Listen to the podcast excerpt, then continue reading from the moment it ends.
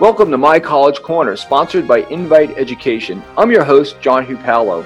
Student loans continue to be a hot topic. I read about $1.4 trillion of outstanding student loan debt, and I can't help but think there is a better way. But I also know from my experience of working in Washington and since, a better way is years away at best. And parents and students who today have mounds of debt or are literally signing loan notes for this next semester's bill, they need help today, not in five years from now when the politicians are done debating what they think is right for all of us. So, what we're doing at My College Corner is trying to help demystify that process. And we're talking with experts in the field to offer tips and insights on how to best manage the student loans. And I'm delighted today to be joined by one of those experts. He not only knows the nuts and bolts of the student loan programs, his job is to help people who are struggling to pay back their student loans.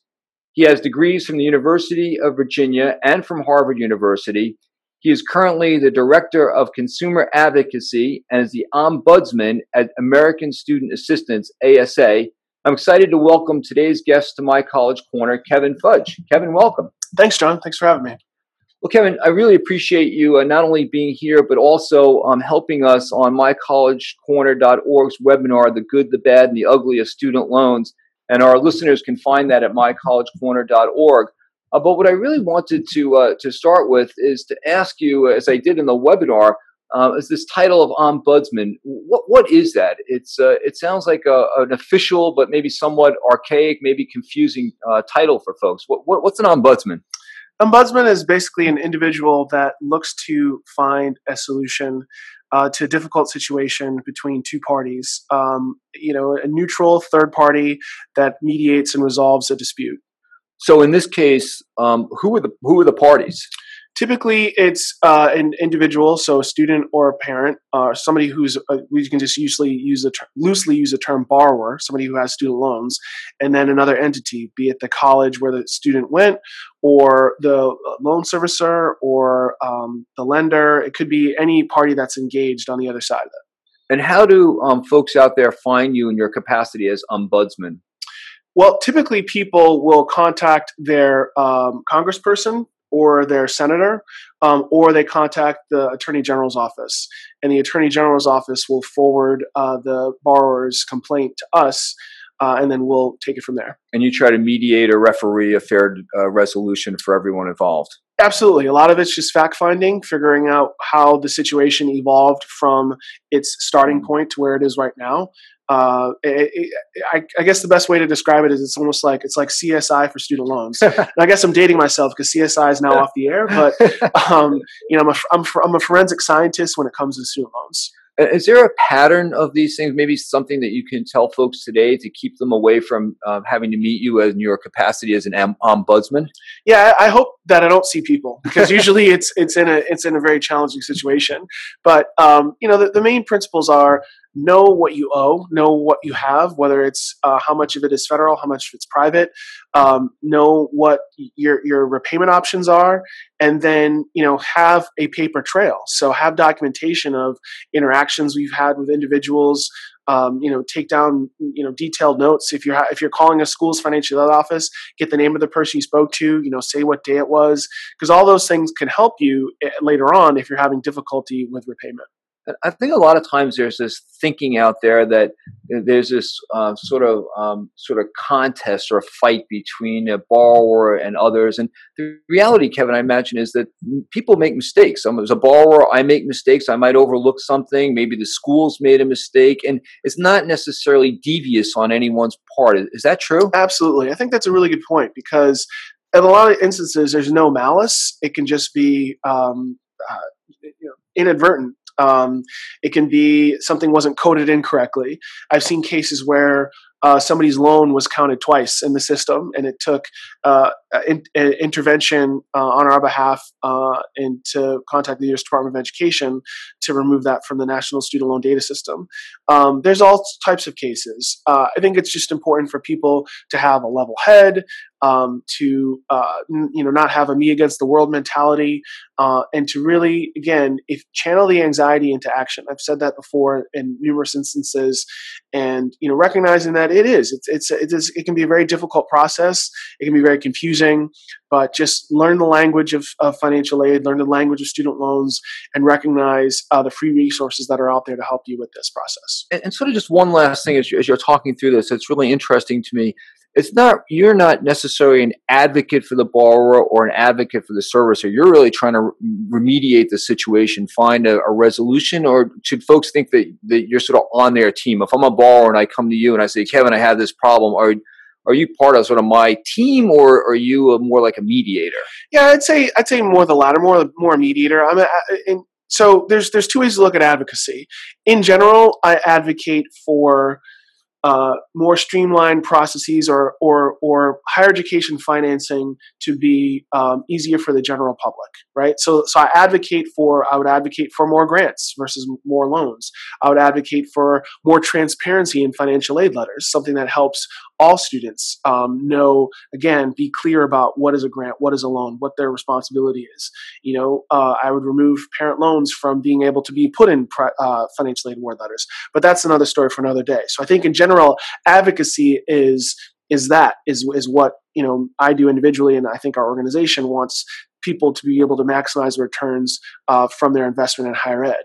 I think from an ombudsman perspective in resolving disputes, I'm an advocate for a fair process um, you know, I, I, don't know that I would say that I'm on anybody's side as much as I am on the side of mutual gains. You know, how do we how do how do we have uh, an amicable resolution, one that both parties hopefully feel satisfied with, that respects the process and respects fairness. Yeah, and your point is you just want to resolve this conflict and take the anxiety out and the stress out for the family and let them move on to other things in their lives, mm-hmm. basically. Mm-hmm.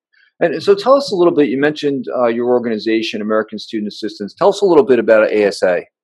Sure. So ASA is actually uh, was started as a loan guarantee agency uh, at its inception, but has now evolved into an organization that is all about uh, helping people make good choices about higher education and you know education beyond high school whether that's college whether that's trade by earlier interventions. So uh, the mission has expanded to include uh, working and helping you know reimagine career pathways, helping younger people identify, uh, you know, what they, how they want to build their skills in what capacities and what arenas, and really understanding their options. So at an earlier age, we can help people start to identify, you know, what they what they want to do, what they know about themselves, what they're excited about, and then hopefully that will inform to make. Uh, you know, ha- have choices that have better outcomes for those students and their families and I know that uh, American Student Assistance in its uh, prior uh, life, actually, if I remember this correctly, was guaranteed the very first student loan um, ever made in the country at the First National Bank of Ipswich, if I'm remembering all that right. that, that is correct. I, I, guess another way to say it is the, the model for which Stafford loans then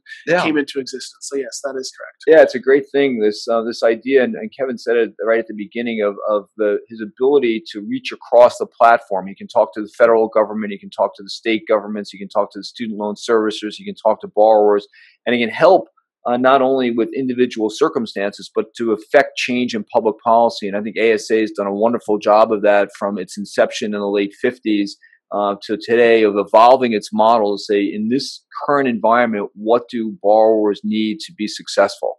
And ASA seems to have done a wonderful job of, of making all those transitions. Well, Kevin, um, uh, just as an idea of again, sort of this commonality. I know there are lots of um, there are lots of um, opportunities for people to do great things and not so great things. But um, what's one maybe some of the common mistakes that borrowers make at some point in the process uh, that leads them uh, sort of to your door at some point uh, down the road? Or is there uh, some group of, of uh, and I asked this in a different way earlier on, but is there some um, some group of challenges that they have that if they knew more about one particular avenue or, or opportunity or option today, that they wouldn't find themselves in trouble tomorrow? Um, well, I look at that and I think of two things. One is uh, not being aware of the cumulative effect of borrowing. So, looking at how can we pay for one year uh, and being a little short sighted in that thinking and not having a, the, the view of the long game is, is how is this going to affect uh, our borrowing going forward and what are what's our cumulative amount that we're comfortable borrowing for the entire entirety of the student's education. Another thing I, I think that immediately comes to mind is just how much of a regional challenge student loans can be. Hmm. Because if you go west of the Mississippi, if you ever look at a map, a debt map of the U.S. and where it's mostly concentrated, it's it's most it, here in New England, given you know the high cost of public universities and the high density of private liberal arts colleges that cost upwards of 50 60 and now $70000 um, out west people will utilize uh, the two year schools first, public colleges, and then transfer to a four year school, public college again, and then leave school with half of the debt that they have out here. And I, and at one one of the things I would hope going forward that we see in New England is hopefully uh, an acceptance of that as a viable path that you can go. And, and I actually see this in travels. Um, I'm, I'm heartened to know that in some districts where there's like 99% of students that go on to four-year school, just to, for one example, I was in Acton uh, last year, and the gentleman who went to Acton Boxborough Regional High School, very well known, um, but he had said, you know, my sister went to a private liberal arts college, has a lot of debt, so I'm actually going to start out at Middlesex, and then I'm going to transfer and complete my four-year degree at UMass Lowell. And I, I mean, here I am getting pool supplies, and I'm like dancing in the aisles. I'm like, I'm so happy to hear you say that. Yes. It's it's brilliant brilliant, you know, and, and good for you for doing that. Now, I'm sorry that your older sister, you had to see her have so much debt, and that sort of you know prompted you to make that choice but i'm so happy that you made that decision because it just illustrates the variety of ways that you can obtain your degree post high school and or uh, attain some sort of post secondary credential and that you don't have to go into massive debt to do it so good for you and i hope to see more of that yeah you know i've i've often said that i think the financial crisis has helped this generation of students actually do that because they saw their parents get laid off. They saw what happens. My daughter, uh, I had to twist her arm to take a credit card because mm-hmm. she was completely convinced that this would ruin her life. Mm-hmm. She has mm-hmm. a great job. And I just said to her, you don't have to have those huge high interest rates. You can pay it every month just mm-hmm. and use it responsibly. Mm-hmm. Same thing with student loans, Absolutely. right? Absolutely. And, and, this idea that the financial crisis, again, it's it's so counterintuitive to think that, but it sounds to me like you agree with that as well. Uh, yeah, absolutely. And I think it's really important. Again, student loans aren't bad. Like there can be they're they're a great way to help supplement whatever resources the family brings to the table, or maybe they don't have resources, right? But sometimes it's it's it can it, it is an actual necessity. Um, however, it doesn't mean that you, just take it as a given that you're going to just take them and not have you know be sober about how you're going to do this right? Um, we've talked about it before like you don't just because you're offered the maximum doesn't mean you have to borrow the maximum.